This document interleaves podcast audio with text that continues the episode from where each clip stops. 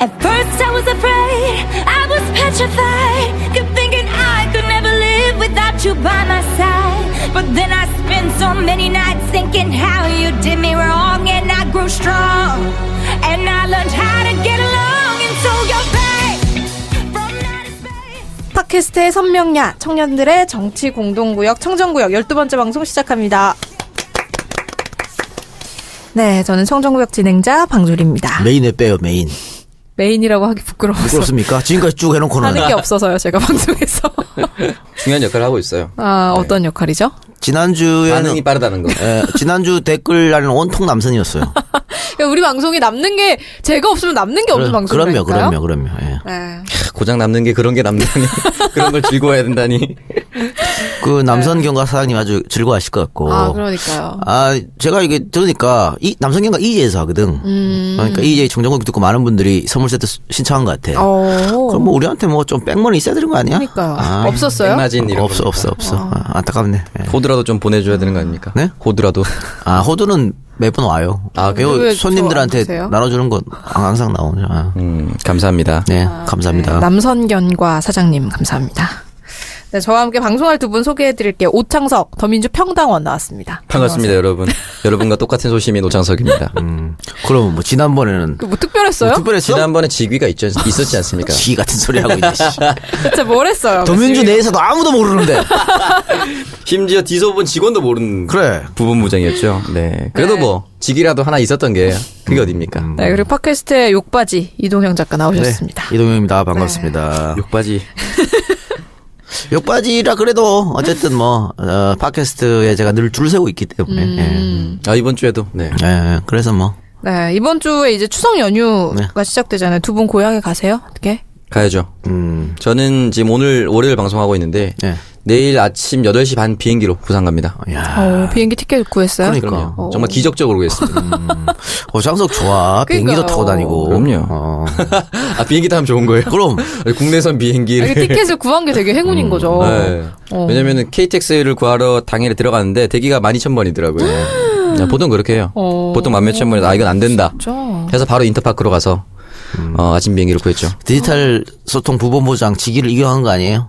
그러니까. 아 제가 어. 전화해서 그런 게 있습니까? 음. 그런 게 됩니까? 아 근데 몰랐는데 그런 게 있다면서요. 비행기가 아무리 매진이라도 기자석 한두석을 남겨놓는다고 하더라고요. 어. 네, 그래서 중요한 사람들 거기 태운다고 하시. 디소본 부본 부석은 안 남아있던가요? 저는 오로지 본인의 능력으로, 힘으로. 그럼요. 그랬군요. 아, 오로지 제 손가락의 힘으로 얻었습니다. 음, 잘했어요. 예. 그래 언제 올라옵니까? 올라오는 거 티켓도 있어야 되잖아. 올라오는 거는 다음 주 녹음일.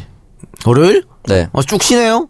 네. 아, 역시 팔자 뭐, 좋네. 음, 하는 일이 없으니까 뭐. 그러니까. 그렇죠. 녹음일 오전에 새벽 5시 KTX가 또 새- 증축됐어요. 증설? 네. 증설됐어요. 그래서 아침 5시에 돌아옵니다. 네, 그래요. 저는 내일 가요. 네, 다 어디로 내일 가세요? 저녁에. 안동? 예. 내일 저녁에 가는데 어, 빡세겠다. 그러니까요. 어, 요거 편집하고 음. 아, 네, 왜, 왜? 짜증이 납니다. 그러니까 이 편집 때문에 못 내려가잖아 아침 일찍. 그래서 편집하고 내려가는 걸로. 아. 음, 네, 그렇구나. 네, 네. 크, 안타깝네요. 여보, 운전은 내가 할게. 저는 당신이 붙여. 그래도 아니, 슈퍼카 타고 가시니까 괜찮잖아요. 뭘 슈퍼카야? 내가 이진이야?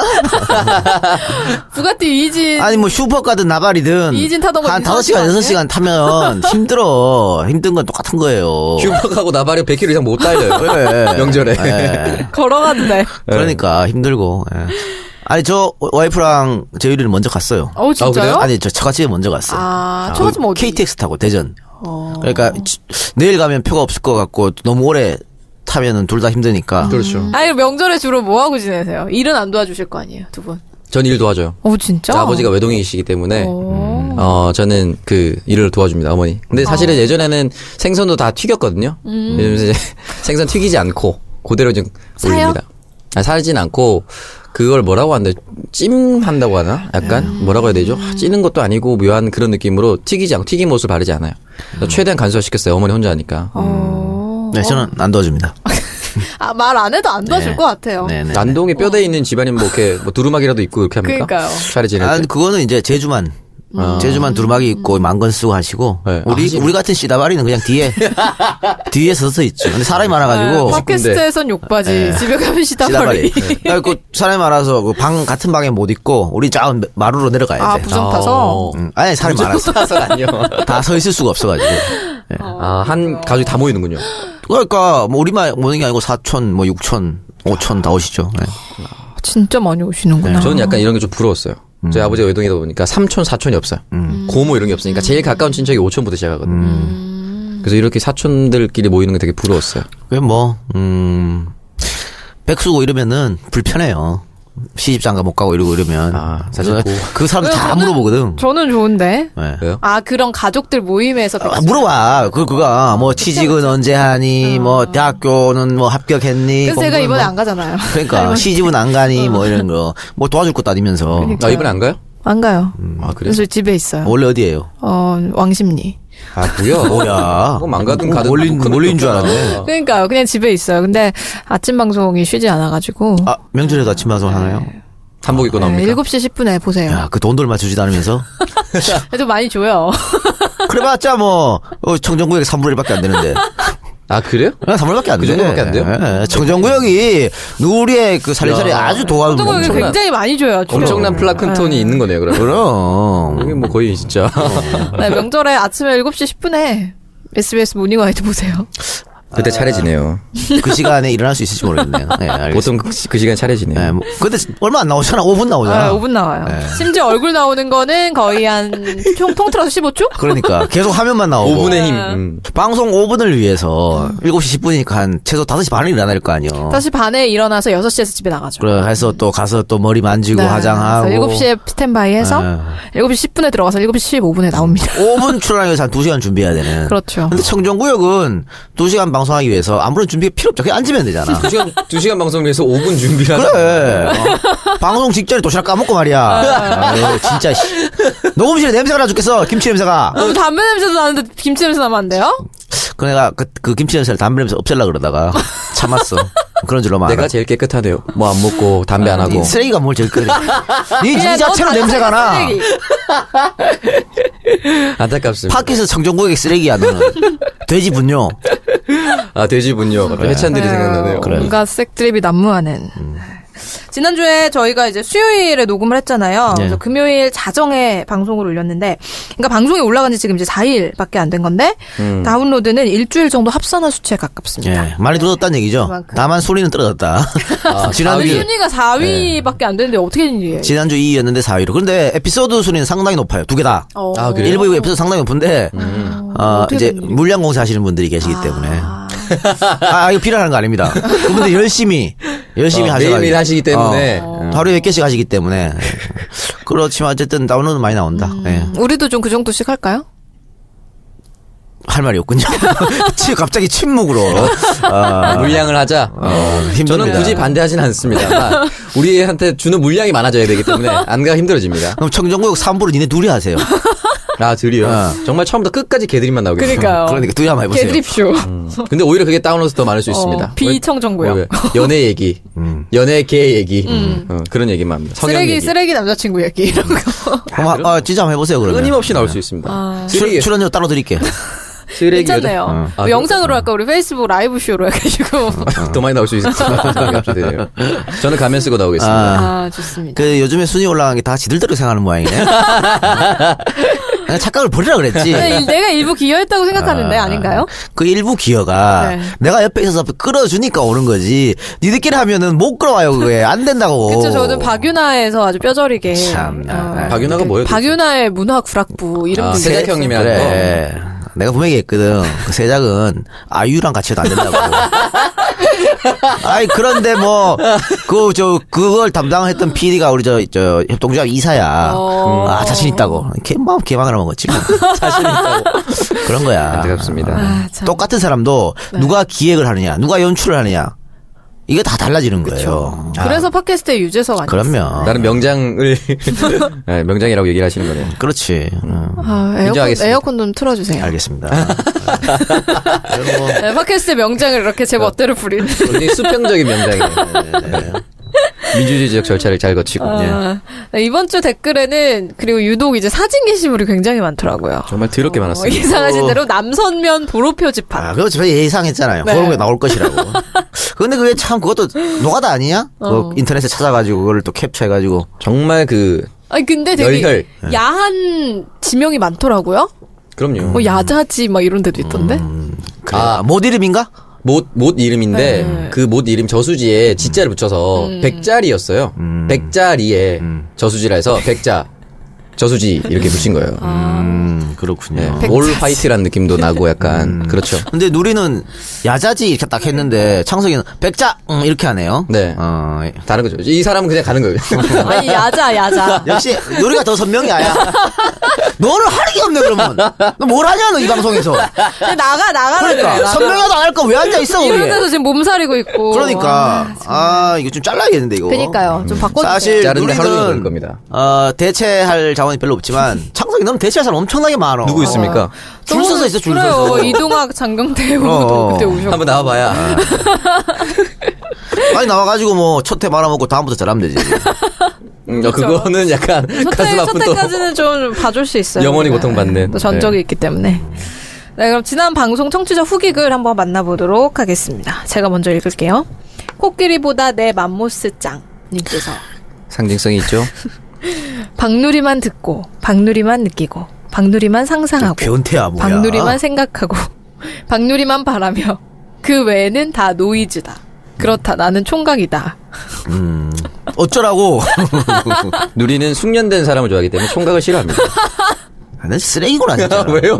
왜요? 아, 결혼도 안 한 처녀한테 정말 넌 쓰레기구나. 신고하겠습니다. 신고해요. 네. 성희롱으로. 제가 읽어드리겠습니다. 네. 약사님께서 안녕하세요. 대구에 사는 대학생입니다. 일부에서 이작가 형님이 힘들다고 하셔서 응원하려고 가입했습니다. 인터넷에서 우연히 알게 되어 작년 말부터 이작가 형님 하셨던 신넘버 3 EJ 정주행했습니다. 10창 오창석 선생 다시 돌아오셔서 반갑습니다. 박누리님과 오창석 당원님과 함께 찍은 술술 인터뷰도 봤고요. 저는 대구에 사는지라 주변 친구들, 가족들 대부분이 새누리 지지자여서 답답함을 많이 느꼈는데 작년 이작가 형님 방송을 들으니 사이다도 이런 사이다가 없었습니다. 요즘도 EJ 정치 알바 청정구역 재밌게 듣고 있습니다. 내년 대선 이후 그만두신다고 하셔서 벌써 아쉽기는 하지만 항상 응원하겠습니다. 힘내십시오. 박누리 화이팅. 예, 역시 마지막은 박누리 아이팅으로 끝나는. 앞에 뭐. 기승전 박누리. 예, 이 작가 잡- 형님 때문에 어쩌고 예. 저쩌고 얘기하다가 다 필요 없죠. 나는 한 번 마지막에. 등장인데 10창 5창석이라고. 그러니까 살짝 언급해 줬- 줬는 것만 해도 감사하게 생각해요. 어. 알겠습니다. 이건 뭐 대구에서 이렇게 하기가 쉽지 않은데 어쨌든 제 방송 때문에 힘을 낸다고 하니까 다행스럽고요. 네. 그 제가 뭐 이제 대선 끝나면 방송을 다 접는다고 말씀드렸습니다만 지금 어떡하지? 아니 팟캐스트를 접고 더 큰 곳으로 가신다는 뜻 아니에요? 아 그렇지 않고요. 그렇지 더 큰 교도소로 가는 거지. 내년에 대선 교체 안 되면 정말 갈 거야 아마. 갈 때가 됐거든 이제. 먼 낙으로 살아가나 참 걱정이네요. 지금은 희망이라도 있잖아. 음. 네, 그렇죠. 만약에 내년 대선 지면 희망도 없어지는 거 아니에요? 진짜 희망 우리나라의 희망이 없어지는 거죠. 그래서 참 아쉽네요. 예. 이번에는 사실은 음, 댓글 선정할 사람이 이거 약사님밖에 없네요. 사실. 그렇죠. 예, 나머지는 뭐 그렇고요. 예, 코끼리보다 내 맘모스 짱. 그게 뭐 약사님한테 그러면 선물 아니 드리는 그리고 거죠. 댓글이 다 이 댓글도 있었어요. 지난주에 욕처방 해주셨잖아요. 예. 어 근데 그 박누리당님 예. 닉네임 박누리당님께서 욕 듣고 버- 정신이 번쩍 들어가지고 아침 일찍 자습실 가셨다고. 음, 그러니까 우리가 아, 추적한 게 맞았죠. 음. 손 다친 김에 에이 시자 이런 거였잖아. 딱 걸렸지 뭐. 예. 그래서 바로 인정하시고 또 공부를 하셨기 때문에 이분은 꼭 합격하실 것 같아요. 어, 이분이 그래서 제 욕하는 거하고, 어, 니네들 웃는 거를, 음. 어, 알람으로. 아, 녹음해갖고 알람으로 정했답니다. 아침에 예, 정신차려, 어, 개새끼야.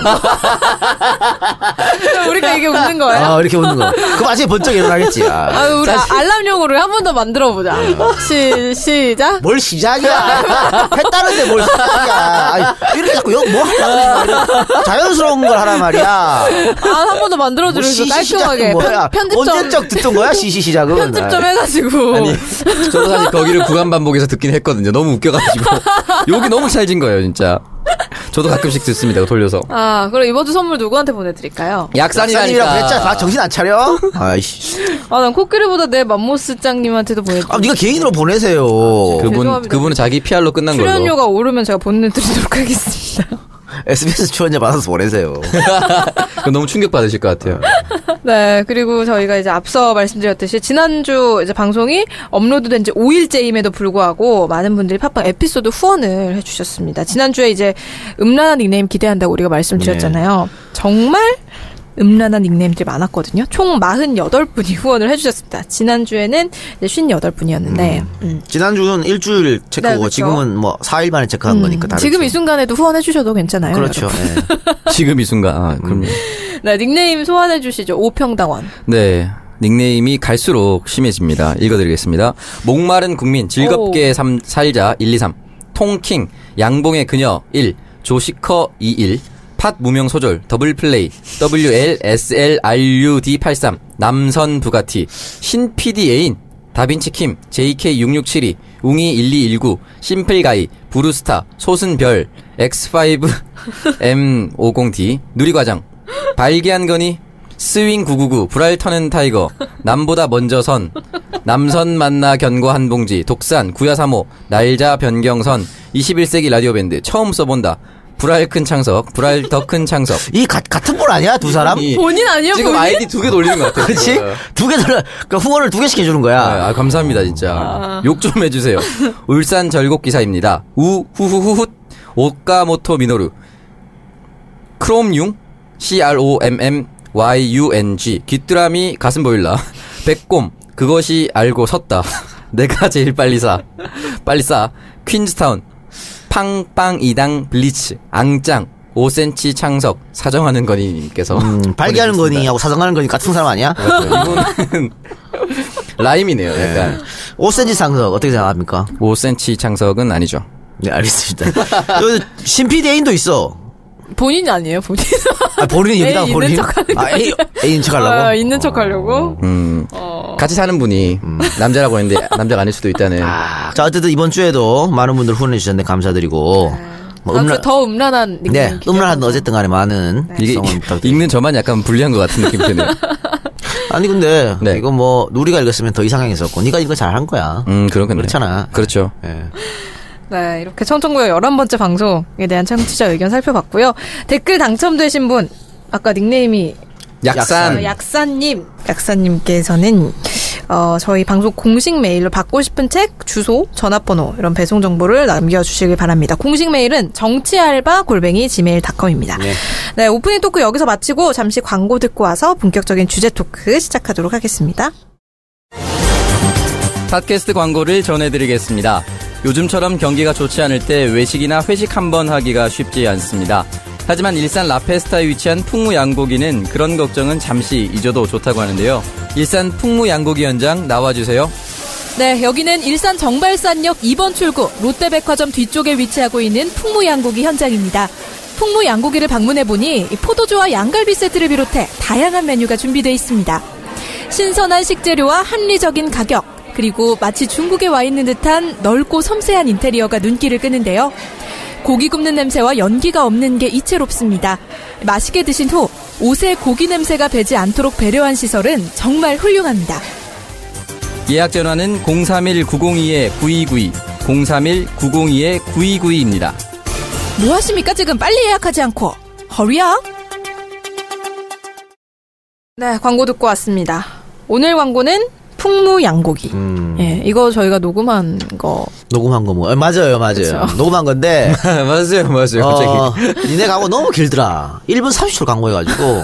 내가 좀 잘라낼 거야. 잘랐어요 잘라야 돼. 그게 아. 1분이 넘어가면 처음 광고는 듣는데 두 번째 광고 할 때부터 그 음. 청취를 안 들어요. 스킵에. 그걸 좀 마지막으로 빼면 어떨까요 그러면 마지막에도 마찬가지예요. 마지막에 그래서- 안 듣고 끝지, 그러면. 아, 그래서 광고하는 목적이 많이 들어주시고 많이 찾아달라는 건데 안 들으면 어떡해. 그래서 그걸 좀 줄일, 그러니까 1분 안쪽으로 좀 줄일 거예요. 음. 아, 네. 음. 어쨌든 두 사람 아, 그러면은 수고해줬어. 제 멘트 말고 오창석 멘트에서 좀 자르는 걸로 알겠습니다. 오셔서 멘트를 좀 자르는 걸로. 뭐, 나쁘지 않네요. 예. 근데 어떻게 두 분 광고 그렇게 그 찍어가지고 네. 따로 따로 좀 받았나요?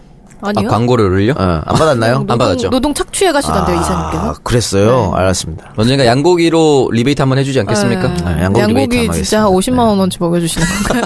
양고기 50만원씩만 한 마리 먹어야 되는 거 아니에요? 이 집 양고기 되게 맛있어. 어 진짜요? 네. 이거 여기 풍무 양고기가 풍무 양꼬치 구디단 네 맞아요. 근처에 있는 거 구디단? 분점이라면서요. 그거 알아요? 어, 풍무 양꼬치? 진짜 유명하거든요. 알아요? 어. 어, 그래요. 근데 이 풍무양고기가 일산 정발산역 2번 출구 롯데백화점 뒤편에 새로 자리를 잡았다고 합니다. 어, 아, 그 본점은 구디단에 있고. 음. 예. 근데 지금 본점에는 사모님께서 어. 하시고 사장님 이제 글로 분점으로 가셨어요. 아, 중국 분들이세요? 어, 아내분은 중국 분이시고 아. 예. 남편분은 한국 분이신데 두 분 다 어, 저의 강편입니다. 아 그렇구나. 아, 그냥 무조건 우리가 확인 안 되니까 다 그냥 보여 아니야. 편이라고 하는 것 같아. 네. 네. 사모님이 사모님이 한국말 알아들으신 거. 아니, 아니 굉장히 한국말 잘하세요. 어 그래요? 아, 음. 진짜요? 그 조선족이시죠. 그러니까 뭐 그래서 굉장히 또 미인이시고 어, 저희가 하면 아, 근데 좀 미안해 사실은. 음. 근데 미안해서 잘 가, 가지 않아. 왜요? 뭐 한 3만 원 시켰는데 네. 갖고 오는 거는 뭐 한 20만 원씩 갖고 와. 아 그래요? 아 미안해서. 와. 근데 뭐 니들은 그게 안 통하고요. 그래서. 우리 난 20만 원치 내면 내면 그러니까. 다, 다 내야지. 니들은 안 통하고요. 나한테만 통하는 거니까 가서 뭐 그러면 안 돼요. 음. 예. 네. 같이 가겠습니다. 어, 예. 여기 또 굉장히 좋은 곳이라는데 소개 좀 해주세요. 네, 장점으로는 품질 좋은 양갈비, 예. 여러 종류의 양꼬치가 있고 어. 오, 좋은 양꼬치. 수치를 사용한다고 합니다. 그리고 이 양꼬치 종류가 막 카레 양꼬치 이런 것도 있나요? 그거는 데리야끼 이런 거? 그거는 잘 음, 모르겠고요. 약간 닭꼬치 저는 느낌 나네. 갈 갈 때 그냥 양갈비를 많이 먹었거든요. 어, 제일 맛있다 비싼 것만 그래갖고. 먹네. 예. 근데 양꼬치가 좀 더 싸요 양갈비보다. 그렇죠 아무래도. 그런데 방금 순 얘기했는데 그 공장 수치 아니고 진짜 참수시예요. 아, 아주 그 좋아요. 우리가 일반 고- 양고기집에서 먹는 거는 공장 수시죠. 어. 대부분 중국산 아, 싼 거. 예. 그래서 내가 좀 배가 아프구나. 그거 먹으면. 어떻게 오늘 제가 끝나고 굳이 한번 갈까요? 어, 괜찮은데요? 음, 좋네요. 저 추석 맞이 아 좋네요. 회식. 아 좋죠. 좋습니다. 좋습니다. 그 다양한 요리와 합리적인 가격. 예. 얼마예요? 근데 3만 내면 전 항상 싸게 내가지고 예. 본인이 잘 모르는 사연이었어요. 그러니까요. 이거는 뭐 확인이 안 됐지만 어쨌든 이게 그렇다고 약간 합니다. 연디 받은 거 아닙니까? 네. 연디 연예인 DC. 그래요. 예. 어, 그리고 배기 시스템을 바닥에 배치해서 연기나 냄새가 배지 않는 쾌적한. 음, 아, 이거 정말 중요하거든요. 제가 여기서 방송할 때 이 작가님이 맨날 담배를 펴가지고. 맨날이라니요. 옷에 담배 냄새가. 그래서 제가 오늘은 좀 부탁을 드렸어요. 제가 오늘 입은 옷이 새 옷이거든요. 음. 이 새 옷을 입었으니까 오늘 담배를 피지 말아달라. 자, 지금 그러면 근데? 방송이 끝나고 11시쯤에 어디를 간다는 거죠? 아니죠. 그냥 오늘 와우. 새 옷 사서 기분 그 좋은 네, 에이, 김에 입었어. 창석이 눈치가 빨라. 어떻게 아. 할까? 편집할까? 그냥 갈까요? 아니 나는 진짜 결백해요. 난 결백해. 왜냐면 내일 아침에 방송 가야 되는데 어딜 가겠어. 알겠어요. 그럼요. 알겠어요. 알겠어요. 네, 그리고 뭐 중국풍의 섬세한 인테리어 이게 장점이라고 써놓으셨네요. 섬세해야죠. 음, 아, 근데 거기 아마 새롭게 오픈해가지고 완전 바꿨나봐요. 어. 구지단하고 다른 아마. 아, 그것도 가장 중요한 거 연중 무휴. 음, 뭐 그러니까 추석도 한답니다. 기간에도 다 네. 아, 설 연휴 기간에도 영업을 하신다고. 네, 어쨌든 사장님이 EJ 팬이라고 하시네요. 네. 어, 여러모로 도움을 주고 계시고 청정구역과 정치 알바에도 도움이 되고자 광고를 하셨다고 합니다. 그리고, 어, 다음 주쯤에 네. 그러면 이분께서 또 그 상품권을 좀 주셨어. 오. 양고기 상품권. 와. 다음 주 선물은 그러면 책을 하지 말고 한 주는 네. 이 양고기 상품권을 드리는 걸 야, 어떨까? 댓글란이 폭발하겠는데요. 어, 좋네요. 어, 얼- 그런 얼마짜리 상품권인가요? 근데 사실은요, 네. 음. 그 사장님이 제 팬이고 이래서 이제 저 때문에 이제 상품권을 많이 갖고 온 거 아닙니까 이 작가님 그쵸. 이렇게 나눠주라고. 나는 본 적이 없어 근데 그거를 본 적이 없어. 이사님 선에서 어떻게 다 되는 어, 거야? 이사님 손에서 어떻게 되는 거야? 아, 이사님이 약간 네. 요즘 현금 보유량이 늘고 있는데 상품권 리베이트 하는 아, 거 아닙니까? 모르겠어요. 가, 가슴이 아프네요. 아니 아까 저한테 상품권 막 필요한 대로 다 말하라고 하셨 아, 그랬어요? 네. 거봐! 다 주신다고. 아이고. 어, 이거 생색을 내네. 예. 어, 생생히 예, 누가- 이사님이 다 내고 계셨습니다. 누가 사장이고 누가 뭐냐. 네, 이 풍무 양고기 예약하고 계- 예약하실 분은 031-902-9292 031-902-9292로 전화하시면 됩니다. 추석 기간에도 영업을 한다고 하니까요. 우리 거기서 만납시다. 네, 네. 첫 번째 주제 토크. 북한이 5차 핵실험을 음. 네, 지난 금요일이죠. 북한이 핵실험을 강행을 했습니다.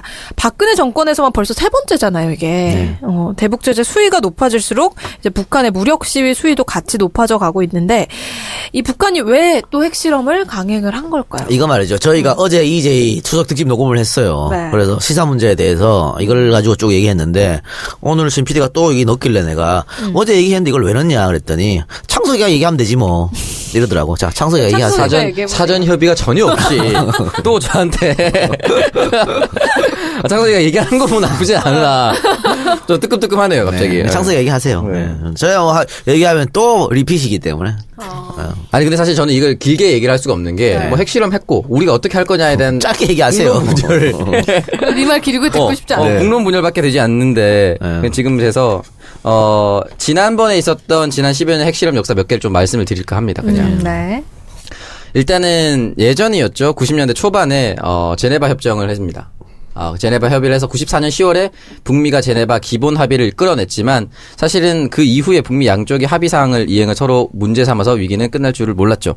그때부터 바뀌기 시작했는데 참여 정부가 끝날 무렵 2006년의 일입니다. 10월 9일 오전 10시 30분에 함경북도 길쭉은 풍계리에서 진도 3.9의 지진파가 감지가 됐고 같은 날 같은 달 3일 예고한대로 북한이 결국 핵실험을 강행하고 이때 핵 보유국이라고 선언을 했습니다.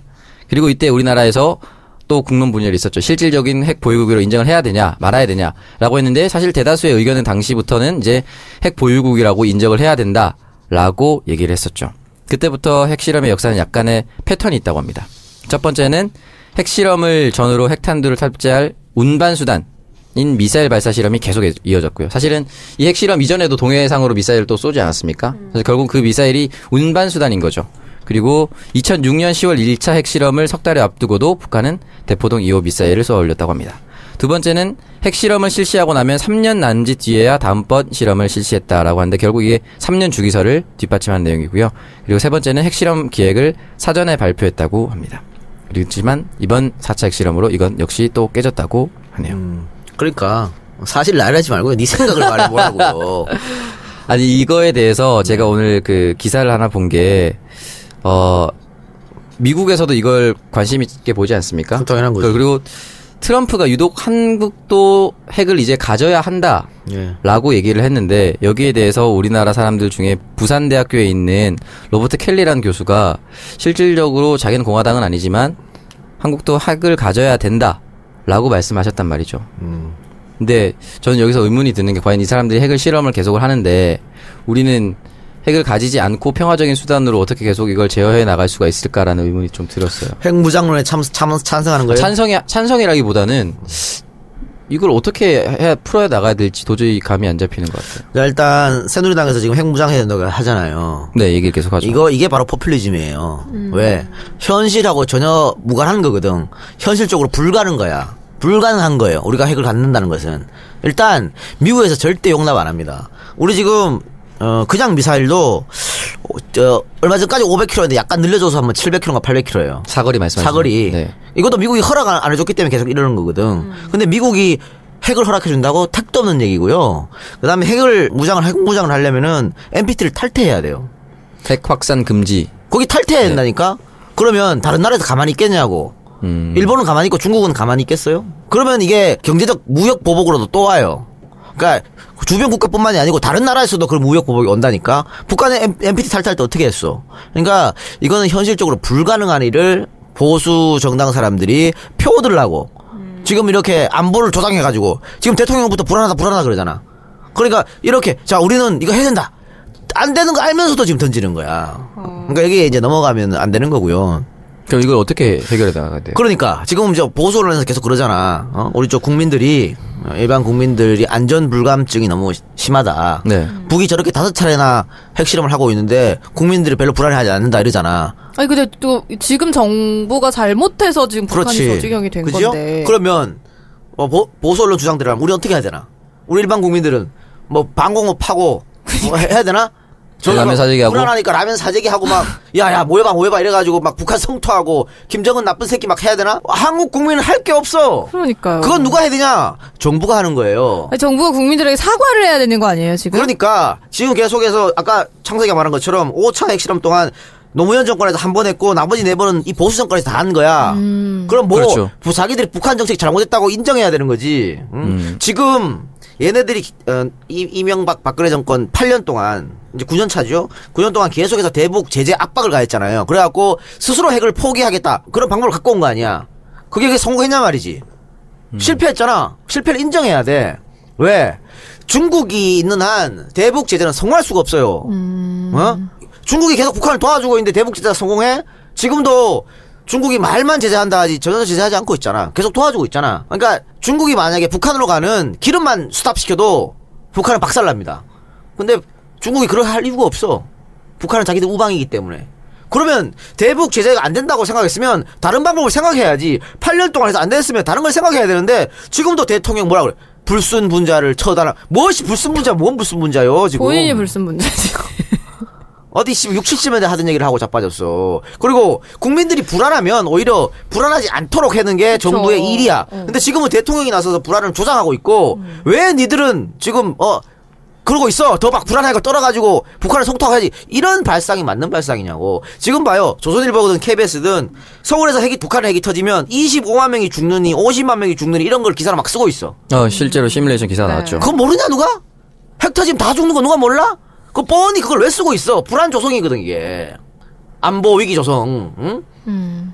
그런데요 생각해봐. 북한이 정말 서울에 핵을 쌓았다 칩시다. 그러면 북한 김정은이 어떻게 될 것 같아?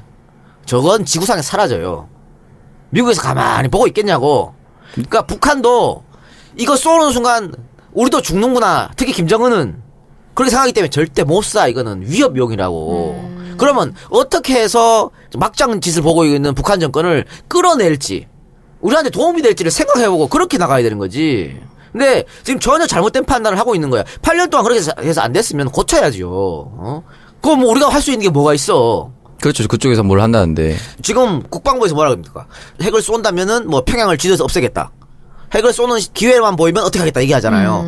북한에서 핵을 쏘는 순간 세, 세, 3차 대전이야. 어? 근데 뭐, 쏘는 순간 우린 다 죽는데 뭐 평양을 지도에서 없애고 말고 그게 뭔 소용이 있어요. 제일 중요한 것은 이렇게 전쟁 위협이 안 되게끔 만들어주는 거지. 그게 정부가 할 일이야. 어? 저 근데 새누리당은 또 그 핵 무장론을 쏟아내고 있어요. 그게 이제 표 얻으려고 그러는 거예요. 그러니까 지금 박근혜 정권이 계속해서 국민들의 지지도를 받지 못하고 이제 떨어지고 있죠. 특히 추석 앞두고 우병우 사건 뭐 이런 것들 때문에 어 또 인사 문제 뭐 계속 이런 것들 때문에 계속 떨어지고 있습니다. 그런데 북한 핵방 터져 이집 봐봐요. 다음 주에 할 여론조사에 올라갈 겁니다. 음. 아, 지지율, 국정 지지도, 뭐 올라가죠. 대통령 지지도.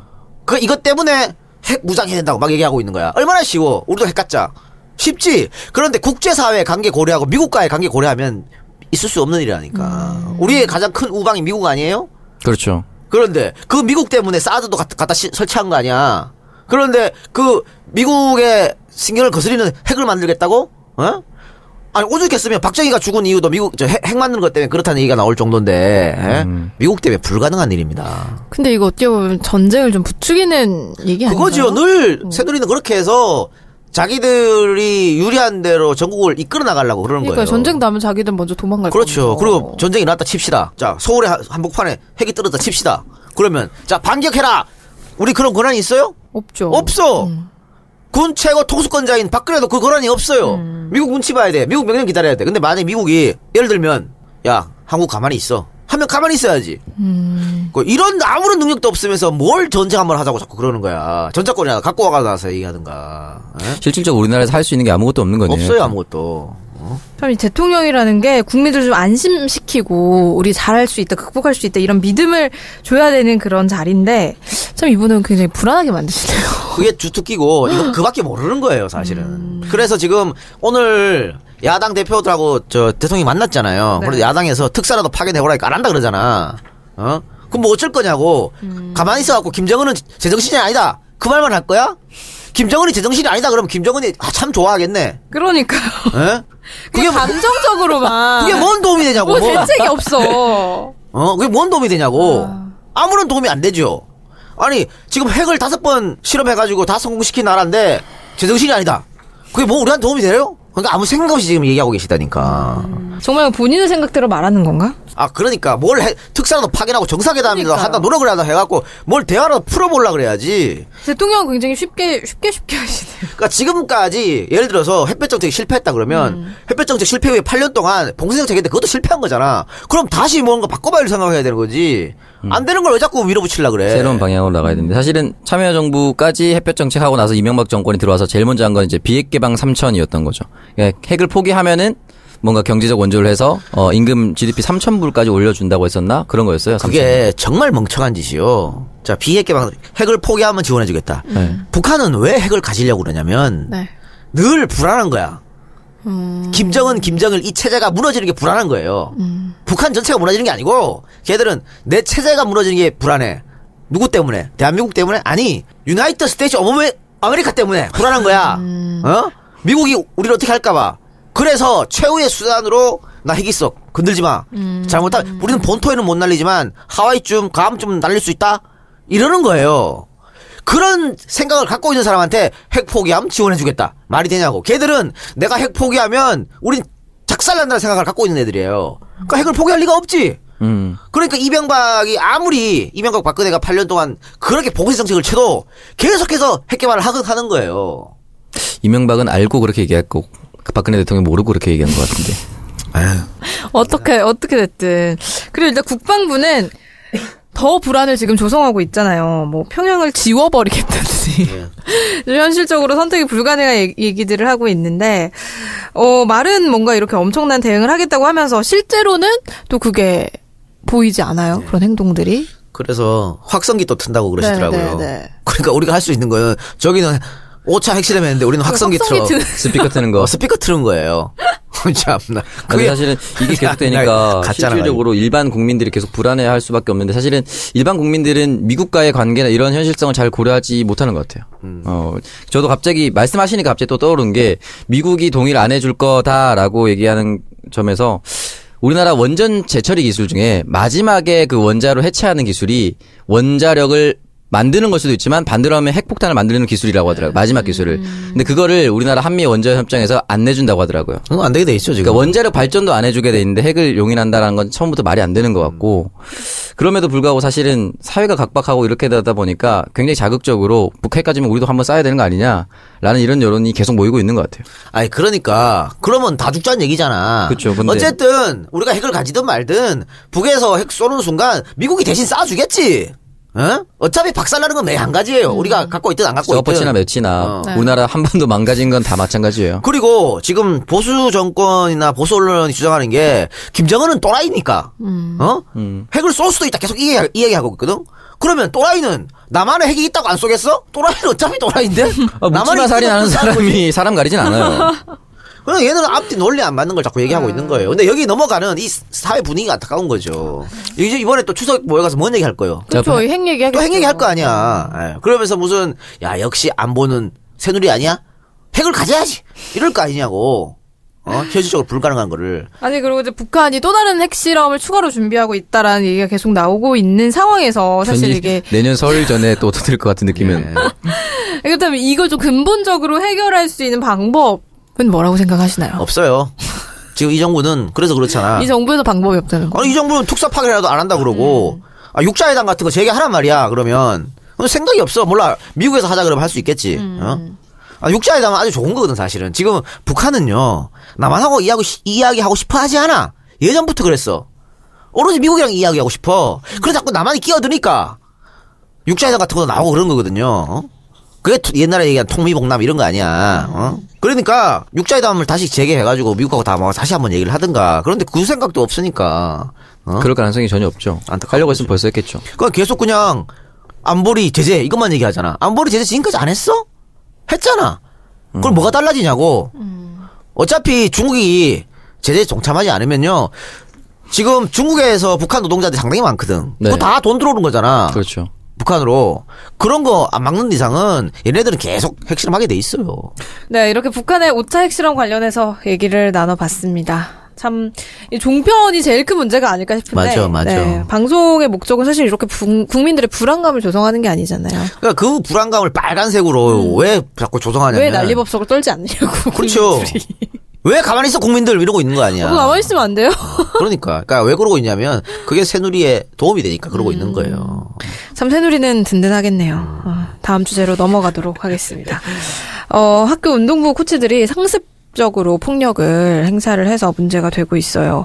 며칠 전에 전북의 한 고등학교에서 운동부 코치가 엉덩이에 피멍이 들도록 학생들을 구타한 사실이 드러나서 충격을 주고 있는데 오창석 평당원이 네. 어떤 내용인지 소개를 좀 해주시죠. 네, 지난 9일이죠. 9월 9일 전북 정읍의 한 고교 야구부에서 네. 이거 뭐 정읍 인성고로 추측이 된다라고 나와 있네요. 코치가 학생들에게 야구 방망이의 주먹으로 무자비하게 폭력을 행사한 사실이 뒤늦게 알려졌고 사실은 피해 학생의 부- 학부모가 아, 엉덩이에 피멍이 든 아들의 사진을 공개하면서 알려지게 됐다고 합니다. 저도 이 사진을 봤는데 깜짝 놀랐어요. 폭력을 당한 학생은 야구부 2학년생으로 지난 3월 1일 숙소 인근에서 담배를 피다가 적발돼서 A 코치에게 야구 방망이로 4, 50대 폭행을 당했다고 합니다. 어, 4, 50대? 네. 담배 한 대 4, 50대는 조금 이런 사실이 공개되자 학부모들은 코치의 폭행이 수시로 벌어졌다고 폭로를 했고 술 취한 A 코치가 전체 학생을 한 방에 몰아넣고 아무 이유 없이 마구잡이로 주먹을 휘두른 사실도 있다고 밝혀 충격을 주고 있다고 합니다. 음.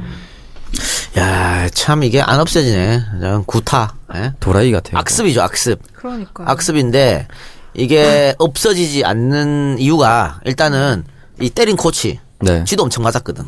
아니 근데 이런 상황이 지금도 이어지고 있다는 게 저는 너무 충격적인데. 아, 제가 말이죠. 97년에 군대를 갔어요. 근데 군대 갈 때 우리 아버지가 뭐라 했냐면, 야, 씨, 요즘에 안 때리잖아. 괜찮아. 그랬거든. 엄청 두드려 맞았어요. 제가 제가 06년에 입대할 때 너는 요즘 안 때리잖아라고 우리 아버지가 아니 근데 사람이 사람을 때린다는 게 이게 용납이 되나요? 그러니까 말이죠. 그러니까 왜 그러냐면 군대도 마찬가지고 지가 맞았으니까 그런 거거든. 본전 생각 나갖고 이 지- 코치도 엄청나게 맞, 맞으면서 그 운동생 선수 생활 했을 거 아니야. 그렇죠. 러니까 이게 당연한 게 여기지는 거야. 원래 죄책감을 못 맞아야 느끼는 된다. 죄책감을 못 느끼는 죄책감을 못 느끼는 거죠. 옛날에 왜 이제 유도 선수 왕기춘이라고 있지. 응? 네. 음. 왕기춘 선수도 이 뭐 유도의 폭력 이런 거 문제 있다고 하니까 거기 두둔했다고. 음, 왕기춘이가 어? 그랬었어요. 어. 어. 지도 이제 때리는 입장에 왔거든. 음. 그러니까 이게 기춘 형님 참 누군가는 이런 악습을 나서서 철폐해줘야 되는데 예. 그게 쉽지 않은 거예요. 그러니까 사실 저는 나오면서 구타를 없앴어요 군대에서 음. 이제 아마 형 나가고 또 생겼을 또 거예요. 생겼을 거라고 봐요. 네. 어. 100%. 그러니까 왜냐면 나 바로 밑에 애들은 나- 나랑 비슷하게 많이 맞았을 거 아니야. 어, 그쵸. 그러니까 걔들은 내가 나갈 때만 기다렸을지도 몰라요. 음, 때리려고. 그렇죠. 어. 그러니까 이런 악습이 사실은 인권의 문제에서도 말도 안 되는 거지만 경기력 향상 차원에서도 절대로 있어서는 안 되는 겁니다. 몸이 안 좋은 선수가 잘 할 수가 없죠. 그리고요, 어, 지금 이건 담배 피다가 거- 이제 적발돼서 맞은 거지만, 실수해도, 야구 같으면은 실책을 한다든가, 어. 축구 같으면 패스 한 번 잘못하면 그 경기 끝나고 나서 엄청 두드려 패거든. 자, 그러면 어떻게 되겠어? 이 선수가 야구를 하거나 운동을 할 때, 무서워서 잘- 무섭지 부담이 되지 어, 어. 내가 실수하면 이따가 엄청 맞을 건데 어, 어. 이 생각에 축구 선수는 나한테 패스 알았으면 좋겠다는 생각을 하고, 하고 뛰어요 아. 음. 패스 오지 마라 패스 오지 마라 그리고 오잖아? 그럼 빨리 다수한테 패스해버려. 나 실수 안 하려고. 이러면 창의적인 플레이가 그러니까 나오겠냐고. 그게 또 정상적인 실력 플레이. 발휘가 안 되죠. 안 되지요. 저는 이걸 실제로 본 게 제가 초등학교 때도 축구를 잘했는데 축구를 계속 잘했는데 제가 그 축구를 하다가 키가 안 컸나요? 어, 너무 뛰어서. 네. 신장계 축구가 된 거죠. 어쨌든 구포초등학교라는 학교와 그 축구부가 있는 학교와 초등학교끼리 붙었는데 패스 한 번 실수하니까 어떤 친구가 딱 불려 나가더니 코치한 코치 갑자기 바- 땅바닥에 돌을 집더니 돌을 머리 찍더라고 요 이렇게 어머, 어머. 세게 찍는 건 아닌데 분명히 제가 봤을 때는 쿵 소리가 날 정도 찍더라고요. 그러니까 눈에서 눈에 보이는데 그렇게 예. 다른 사람들 보이는데 근데 그런 애가 돌 맞고 들어가서 잘하느냐 그거 아니거든요. 걔 계속 실수해요 그냥. 정말 그러면은. 돌 맞네. 예, 왜냐면 또 맞을 거 생각하거든요. 그러니까 뭐 내가 왜 축구를 하는지 모르는 거예요. 코치한테 잘 보이기 위해서 축구를 하게 되는 거예요. 그러면은 사실 자기가 먼저 축구 좋아서 축구 선수가 되고 싶고 이런 걸로 시작을 했을 텐데 어느 순간 코치 눈치를 보고 되고 그러니까 즐겁게 운동은 즐겁게 해야 되는 거거든. 그러니까요. 엔조이하게. 그럼요. 어? 그러니까 히딩크가 한국 와갖고 보니까는 뭐 그런 거야. 선- 경기 안에서도 뭐 형 소리 외치고 선배 업에 너무 경직돼 있으니까 그거 다 없애버렸잖아요. 음. 그 이름 부르라 그러고. 유명한 일화 있지 않습니까? 반말 쓰라고 하니까 김남일 선수가 명보야 밥 먹으러 가자. 그래. 그런 게 필요한 건데 우리는 너무 선후배 귤이 세고 이렇게 어. 폭력하고 이러니까 쟤네들은 창의적 플레이가 안 나오는 거죠. 우리 말대로 사람이 사람을 때리는 건 어떤 경우 용납이 안 음. 되는 그러니까요. 거거든요. 그럼요. 그런데 이러고 있으니까 어? 그래서 이거는 그 지도자들 코치 자격증을 따기 위해서 사실은 뭐 여러 가지가 필요해요. 어. 그럴 때 교육을 철저하게 시켜야 좀 돼. 약간 인성교 검증을 좀 해야 그럼. 되네요. 그래서 인적성 나는 검사. 그렇게 맞아 맞고 운동을 했지만 음. 내 밑에 애들은 그런 게 없애겠다 생각해야 되는 거야. 박지성 선수도 엄청 두드려 맞았다는 거잖아. 아, 그쵸. 그런데 본인은 그거 고치기 위해서 자기는 한 번도 안 때렸다는 거 아니에요. 어. 그러니까 인성이 좋으니까 축구도 잘하는 네, 거거든. 그러니까 맞아요. 내가, 내가 인성이 좋으니까 방송도 잘하는 거야. 그거랑은 잘 모르겠는데. 방송에서는 근데 왜 인성이 안 좋은 것 같지? 어, 근데 실제로 우리나라 축구 선수들이 박지성 선수 이전 정도까지는 빨리 은퇴를 한대요. 무릎에 물이 차서. 그게 어렸을 때 고등학교 때 그 무릎 꿇고 이런 그 가혹행위를 많이 당해서 우리나라 축구 선수들 무릎에 물이 빨리 차고 무릎 손상이 빨리 온대요. 어. 네, 실제로 그렇다고 하더라고요. 박지성 선수도 그와 관련해서 그때 말씀하셨던 것 같아요. 그러니까 이런 악습은 반드시 없애야 돼. 아니 근데 이게 이런 폭력이 학교 안에서 가해지는 게 한두 번이 아니었던 거잖아요. 늘 있는 거죠. 근데 이게 왜 이제야 말까요? 왜 학생들하고 학부모들은 가만히 있었던 거예요? 그 말을 불이익을 당할 수 있다고 생각하는 거죠. 어, 출전을 못 시켜서 그렇죠. 예를 들면 레귤러가 아니야. 아니 레귤러야. 그런데 맞았다고 폭 이렇게 폭로하는 순간 레귤러가 아닐 수도 그 비주전이 빠질 수도 있잖아요. 음. 어. 후보가 경기를 되고 잘 뛰지 못할 그렇죠. 수도 있고. 그런 게 두려운 거지. 그러니까 부모님들도 맞는 거 뻔히 보면서도 왜 몰라 다 알지. 하, 또 그- 저기 가서 차별받지는 않을까. 그렇죠. 또 대학 가야 되잖아. 음. 그런데 저기 또 주전으로 빠져가 비주전으로 빠져가지고 대학 못 가지 않을까 이런 걱정 때문에 말을 못 하는 거죠. 이게 계속 악습이 반복되는 거죠. 이 구- 사람들이 이제 아들을 선수로 키워내기 위해서 지난 뭐 10년 정도는 고등학교 때면은 적어도 10년은 노력을 했을 텐데 음. 이것 때문에 좌절되고 아들이 갑자기 대학을 못 가고 이러면 그 사람의 10년 인생이 다 날아가 버리거든요. 네. 특히나 우리나라 체육 같은 경우는 공부를 안 시키잖아요. 그 운동 말고 할 줄 아는 게 없어요. 그렇죠. 플랜 B가 없는 거죠. 음. 네. 그러니까 쉬쉬하고 이런 게 있는데 저는 이 사람들이 만약 이렇게 되면은 다른 것과 똑같이 폭행죄로 처벌하고 음. 다시는 코치를 못 하도록 박탈시켜야 되는 것 같아요. 그렇지. 아니 그렇게 해야 무슨 돼. 경기에 뛰며 뛰고 싶으면 돈을 내라 그랬다고 또 이런 그게 또 추가적인 폭로도 그런 새끼들이 있었다고 많죠. 하네요. 체육계의 비리, 음. 고질적 비리예요. 방금 네. 얘기했던 폭행, 또 돈 요구, 학부모들한테 사실은 학부모 성추행. 그런 것도 있었죠. 성추행까지. 어, 선수 어머니한테 가서. 예. 그러니까 이런 것들이 사실은 학교에서 뭐 운동부를 꾸려지면 학교에서 모든 어, 금액을 지원을 줘야 되잖아요. 네. 근데 사실상 부모들이 n분의 1 해요. 아, 음, 조금 더 맞아요. 많은 돈을 버는 부모는 더 많이 내고 예를 들어 실력이 좋은데 부모님이 돈이 없는 친구들이 있어. 이대호, 이천수 같은 선수들. 그 선수들은 그 선수 분량을 다른 부모님이 또 내주고 그럴 그럴 수도 진짜로. 근데 지금도 그러고 있다는 거잖아. 예?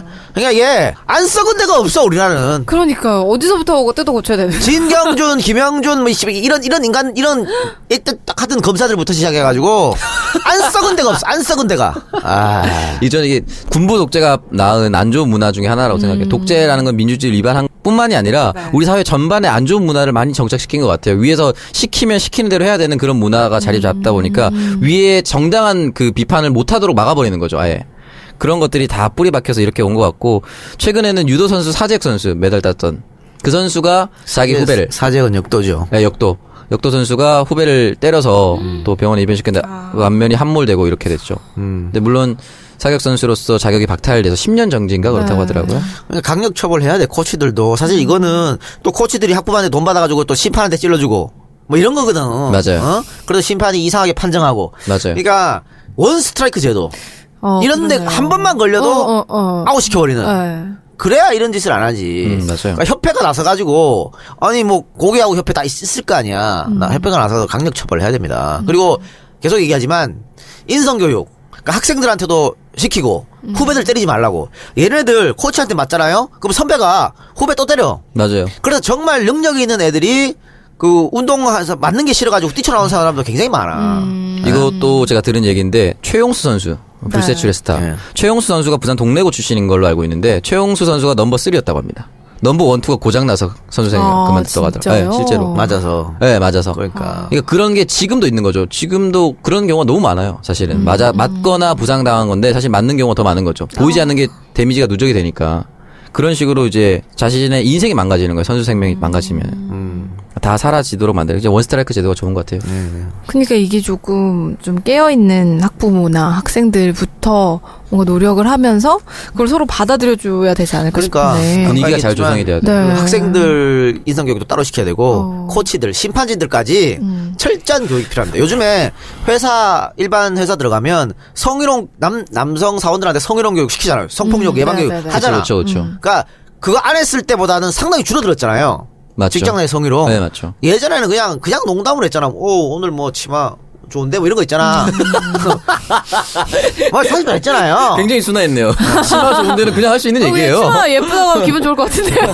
그건 되게 이상적이에요. 오늘 어, 가슴이 좀 많이 나온 것 같아? 뭐 이런 것들. 얘는 그냥 했다고. 예전에 음. 어. 구성애 선생님이 2000년 초반에 그 얘기 했어요. 어른, 뭐, 젊은 사원이 여성이나 뭐, 결혼한 사원이 허리 잡고 들으면, 아, 어제 세게 했나 보네? 뭐, 이런 식으로 그래. 상사들이 얘기를 했대요. 이런 거 요즘 다 교육하면서 이- 이러면 안 된다고 하잖아요. 네, 자, 이런 것처럼- 아재들 문제 아재들. 네. 구성애 선생님들이 한 예입니다. 이런 것처럼 코치들 심판이 다음 와가지고 이런 거 계속해서 시켜야 되는 거야. 반복 반복 반복. 맞아요. 아, 절대선 안 된다. 음. 그래서 안 되면 이제 주입식 교육이라도 시켜야죠. 외우게 시켜야 돼요. 이거 하면. 아니면은 때려서 가르쳐. 때리지 말라는 걸 때려서 가르친다. 발상의 전환. 때리면 안 된다는 걸 때려서 가르친다. 그렇지. 좋잖아. 어. 어. 막 이런 게 창의적 교육이야. 그러니까. 아, 그러네요. 어떻게 때리지 말라는 걸 때려서 가르치는 그럼.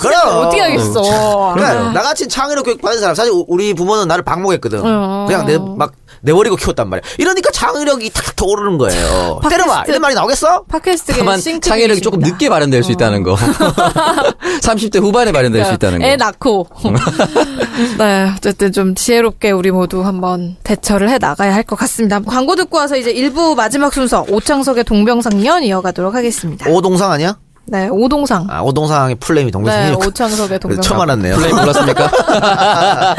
네, 이게 소개할 때는 또 예의상 플레임을 말해주거든요. 아, 오창석의 오창석의 동병상련. 동병상련. 네. 그럼요. 플레이 말해줘야 합니다. 예. 김대리, CCTV AS 불렀어요? 전화를 안 받아요. 김대리, CCTV 왜 안 와요? AS 불렀는데 안 와요.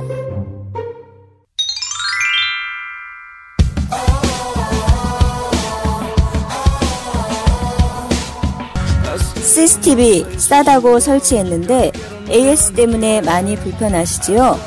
저희 와우 CCTV는 CCTV 설치 후 대부분의 AS를 원격으로 해결하기 때문에 속 시원하게 빠릅니다. 원격 AS는 계속 공짜이고 전국 어디나 설치 가능합니다. CCTV를 스마트폰과 PC로 보실 수 있고 추가 비용 없습니다. 문의 전화는 1644-6674 1644-6674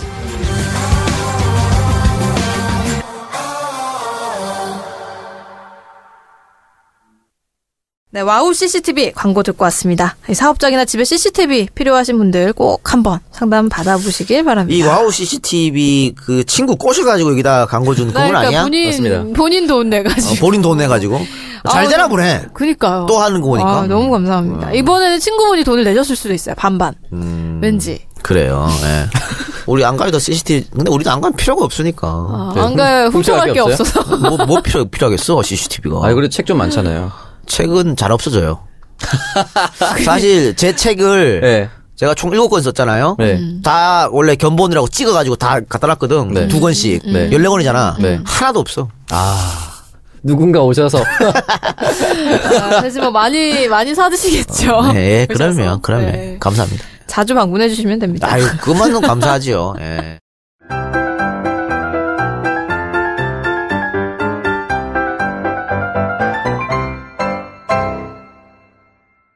네, 지난주에 오동상 사연이 없다라고 얘기를 드렸었는데, 어떻게 이번 주에 사연이 좀 왔나요? 야, 사연이 이제 갑자기 쏟아지기 시작한다고 합니다. 음. 뭐, 한개 왔는데 또 쏟아야 돼. 원래 시작이 반이지 아, 이게 않습니까? 또 쏟아진다고 하면 사람들이 사연 안 보내주신단 그래. 말이에요. 솔직하게 한 개 왔습니다. 어. 이렇게. 다 나왔습니다, 여러분. 또 보내주세요. 한 개가 진국이지 뭐. 그럼 되지 그럼요. 뭐. 예. 이번 사연은 굉장히 좋습니다. 읽어드리도록 하겠습니다. 네. 오늘은 어, 미쿡에서 날아온 사연입니다.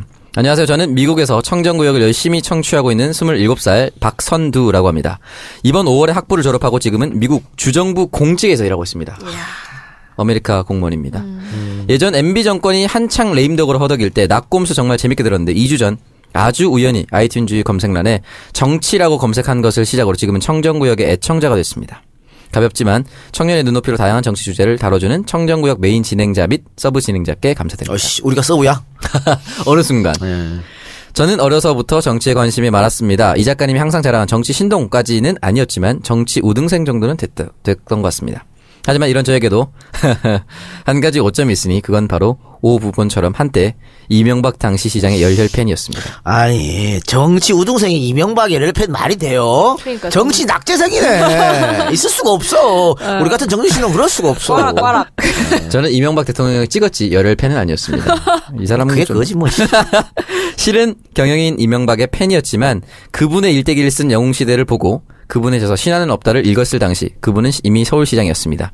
그 드라마와 책이 사람 여럿 버려놓았습니다. 저도 신화는 없다 읽고 찍었다고 말씀드렸죠. 참 이게 잘못된 독서의 대표적인 케이스죠 차라리 저처럼 그냥 독서를 안 하는 게 나아요. 그러니까. 그런 거 읽을 바에. 정말 이런 거에 발리다니. 독서를 안 하는 거로 발리다니. 그 책은 마음의 양식이라고 하지만 이런 책은 좀 마음의 쓰레기. 예. 그렇죠. 제 책을 읽으시기 바랍니다. 네. 피가 되고 살이 됩니다. 다행스럽게도 2007년 대선 때는 5부분과는 다르게 저는 투표권이 없었습니다. 다행이네요. 네. MB 때 MB에 대한 환상은 곧 깨졌고 대선 전날 부모님과 친지들에게 전화를 돌려서 MB를 뽑으면 안 된다고 설득하기도 했습니다. 어 이분 대선 전에 어, 돌아섰네. 여기서는- 어. 훌륭하네요. 이보다 낫네. 인정하겠습니다. 대단하네요. 어. 그런데 요즘 들어 자꾸만 드는 생각이 바로 세뇌, 브레인워시라는 생각이 이루어집니다. 정치 우등생이었던 저조차 드라마와 책 몇 권으로 MB의 열혈 팬이 되었습니다. 그러니까 정치 우동생 아니라니까 자꾸 정치 우동생이라고. 그러고. 네, 정부 또는 극소수의 부패 정치인들이 국민들을 세뇌시키기 위해서 미디어를 어떻게 효과적으로 이용해 왔는지 보여주는 아주 적절한 예입니다. 제가 우려스러워하는 부분은 팟캐스트 역시 관객들에게 지대한 영향을 미칠 수 있는 미디어라는 사실입니다. 실례로 제 지인 중에 한 명은 팟캐스트에 너무 빠져버린 결과 모든 대화의 주제가 정부, 정치권 비판 일색이 돼버렸습니다. 한 번은 제가 듣기 거북해서 비판하는 건 이해하는데 그 근거가 무엇인지 알려달라 말했더니 대답이 모두 파파이스를 들어봐라 또는 낙곰스를 들어봐라였습니다. 본인의 가치 판단, 비판적 사고는 사라진 지 오래고 팟캐스트의 모든 내용을 앵무새처럼 따라하고 우상숭배하는 모습을 보면서 참으로 안타깝습니다. 이거 제가 한 거 아닙니다. 울찔하네요 우상대. 일부러 넣으신 것 같은데. 어, 네, 그런 것 같아요. 팟캐스트에서 아무리 유익한 방송을 하더라도 그것을 맹목적으로 받아들이는 것은 문제가 있다고 생각합니다. 과연 저의 생각이 잘못된 걸까요? 잘못됐다면 올바른 팟캐스트 청취 방법은 무엇일까요? 아, 저는 말이죠. 에, 선비 정신이라는 말을 좋아해요. 제가 뭐 선비의 고장에서 나서 그런 어 그걸 실제로 이어, 설계도. 이어받아서 모르겠습니다만 근데 선비 정신이라는 거 한마디로 말하면 뭐냐면요 반골 기질이야. 예? 전하 상소. 이러시면 아니 되옵니다. 상소지. 상소 음. 정신. 선비는 상소부터 출발하는 거야. 어? 내가 보기 날아갈 수 있지만 전하 이거거든 이거. 그럼요. 이게 선비 정신이에요. 그러니까 그 위에 올라가갖고 막 출세한 사람 말고 지방에 있는 선비들은 다 이런 거였어. 다 지방 상소는 유생. 음. 안 된다고. 요즘 말로 바꿔 말하면 뭐냐 그게 바로 비판적 사고 방식입니다. 음. 멋진 뭐든지 비판적 사고 방식 길러야 돼요. 내가 이번에 마이클 무어 감독의 새영아 세영아. 다음 신곡은 어디인가? 음. 있어요. 아주 좋은 영화입니다. 여러분 많이 보시기 바랍니다. 음. 나왔어요? 네. 나왔죠. 어. 예. 그 영화를 보면요. 그 핀란드 교육에 나와. 음. 근데 핀란드 교육을 가르치면서 그 선생들이 뭐라 그랬냐면 어, 강조하는 게 진동 모드로 바꿔라. 지금 건 아니고요. 돈 나갔다고 문자 온 거예요? 아니 뭐 음, 이박, 카드값? 강조하는 게 수업 중에 제발 딴짓하지 말라. 이박사인데 쓸데없는 거예요. 예? 도움, 도움이 안 돼, 이런 거. 뭐. 어, 역시 도움이 안 되는데.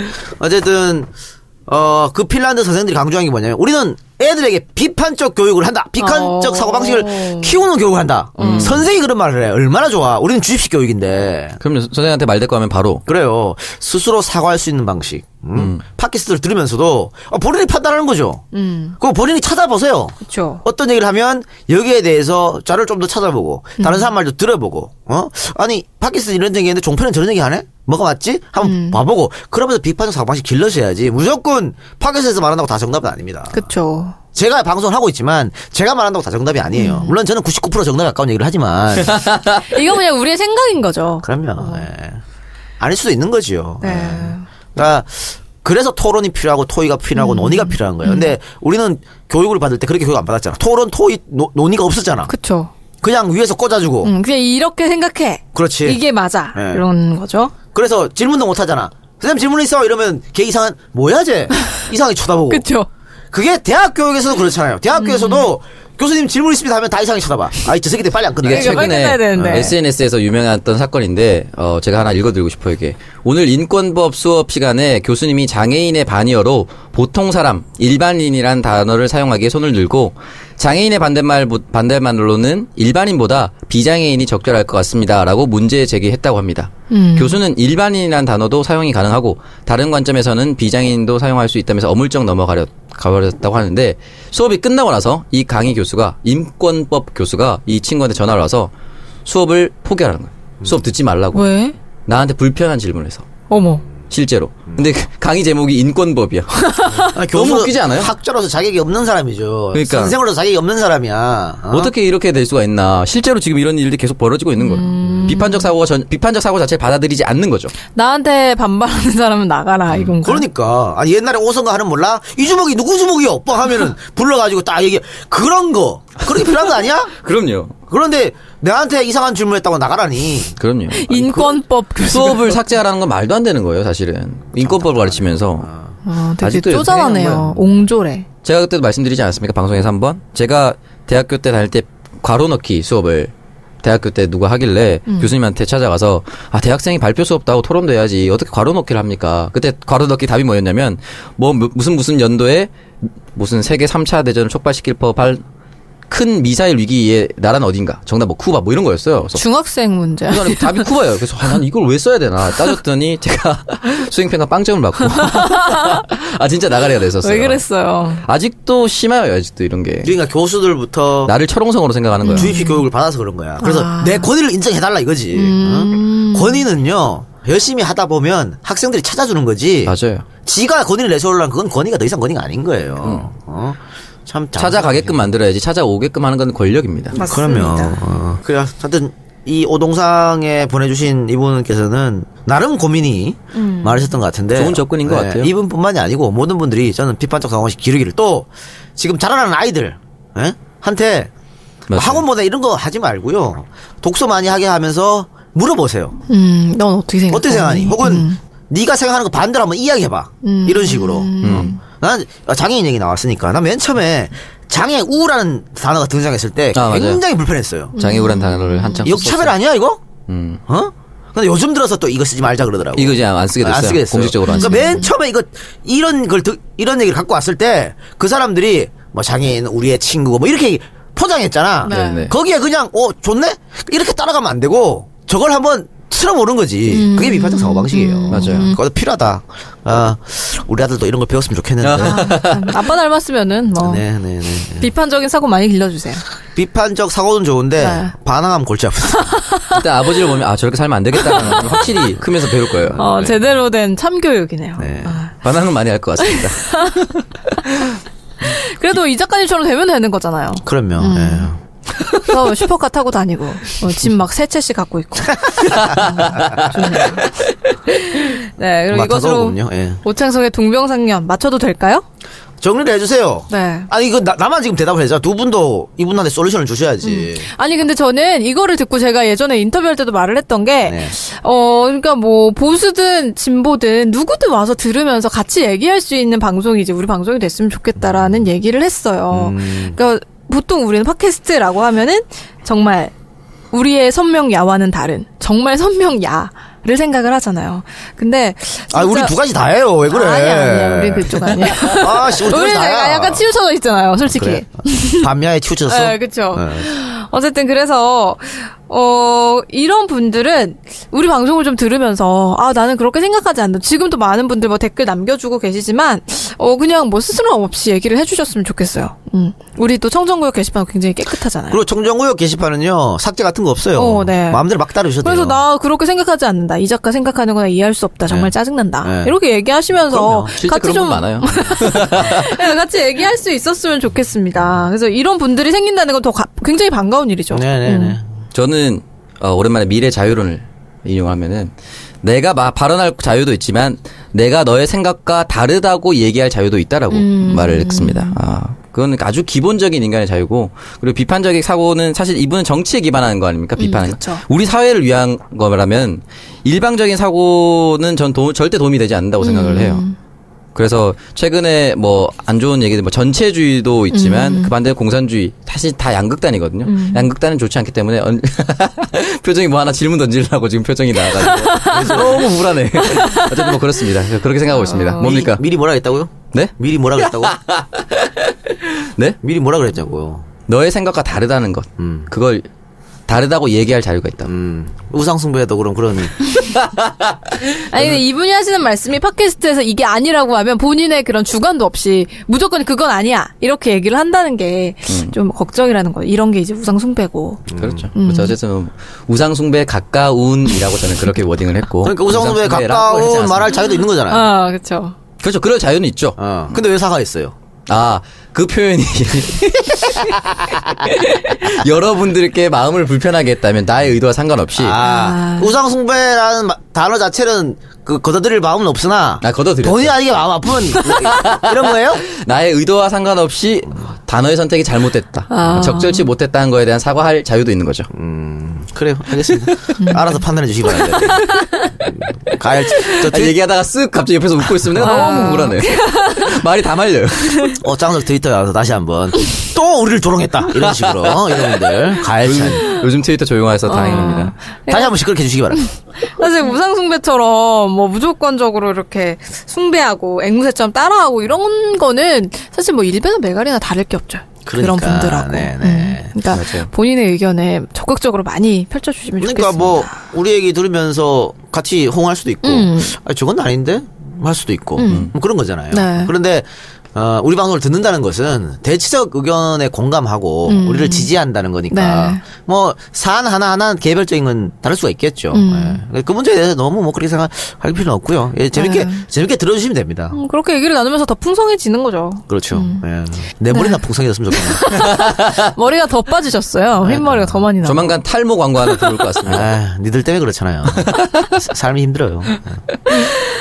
아, 일부를 여기서 마무리를 해보도록 하겠습니다. 오늘 일부 어떠셨어요? 글쎄요, 뭐 오늘 일부에서 뭐 색들이도 별로 없었던 것 같고. 음, 옷장속에 너무 몸을 사려가지고. 그러니까요. 이제 저보다 그러니까 덜 하는 색드립을 거 할수 있는 알아요. 북핵 얘기하는데 어떻게 색드립을 얘기를 해. 편안하게 예. 아, 지금 속보로 어, 오늘 자죠 저녁 7시 44분에 경주 부근에서 규모 5.1의 지진이 발생했다. 어, 굉장히 크네요 5.1이면 그러니까 뭐 2, 음, 그러니까요. 3이면 말을 안- 말씀 안 드리려고 했는데 어. 5.1이라면 굉장히 큰 굉장히 큰 거죠 네, 그래서 아, 우리나라도 이제 더 이상 지진의 안전지대가 아, 근데 아니다. 요즘 들어 갑자기 정말 나라에 망조가 들었나? 그런데 사실 동남부 해안선이 좀 어, 조심을 많이 해야 될 것 같아요. 다른 지역이 아니고 경주라니까 또 갑자기 두려움이 밀밀듯이 거기 이제 원자력 발전소가 저기 아, 있잖아요 맞죠. 울진 고리 원자력 발전소 예, 그쪽 다 몰려 있습니다. 경주 월성 예? 울진 맞습니다. 다 있잖아요 그래서 네. 굉장히 불안하다 사실 어 후쿠시마 원전 터진 거 다른 것 때문에 아니라 지진 때문에 그런 거 아니에요 맞습니다. 어, 음. 그래서 지금 다 망가진 거잖아 근데 만약에 지금 경주에 그런 게 덮친다 혹은 울산에 덮친다 뭐 이렇게 되면 야 우리는 일본보다 훨씬 많은 피해를 입을 텐데 굉장히 그렇죠. 우리는 거기에- 바- 그게 설계가 하나도 안 돼 있어요. 근데 이게 보니까 5 지진 이제 5.0이었다고 그랬잖아요. 5부터는 좁은 면적에 걸쳐서 부실하게 지어진 건물에 심한 손상을 줄 수 있다고. 그러니까. 아. 우리 또 내진 설계가 안 돼 심각하네요. 있으니까. 네. 뭐 새로진 건물은 다 돼 있습니다. 옛날 건물은 자 안가 같은 건 내진 전혀 안 돼 있거든요. 그럼 어떻게 우리 빨리 도망가자. 우리. 그러니까 자 지금 만약에 서울에 한 진도 6이 왔어 막 흔들려 어떻게 해야 돼요? 여기 밑으로 들어가야 되는 거 아니에요?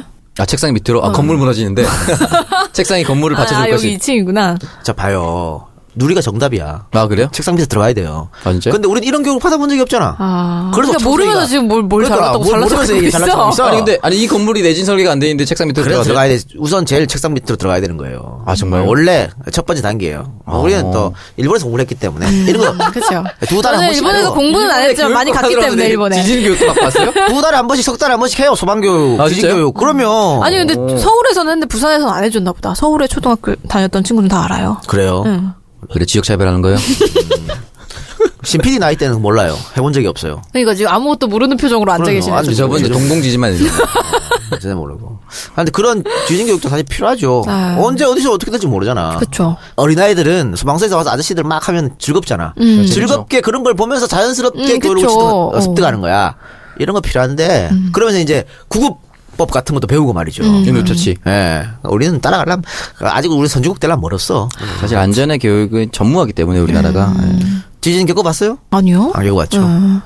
뭐 정말 이런 게 있나 싶습니다. 네, 어. 예. 내가 아 아직- 겪어봤어요? 어, 저는 몇 번 겪어봤죠. 일본에 있을 일본에 때? 있을 때. 어. 그러니까 너무 많으니까 나중에는 이렇게 자다가 막 흔들리잖아요.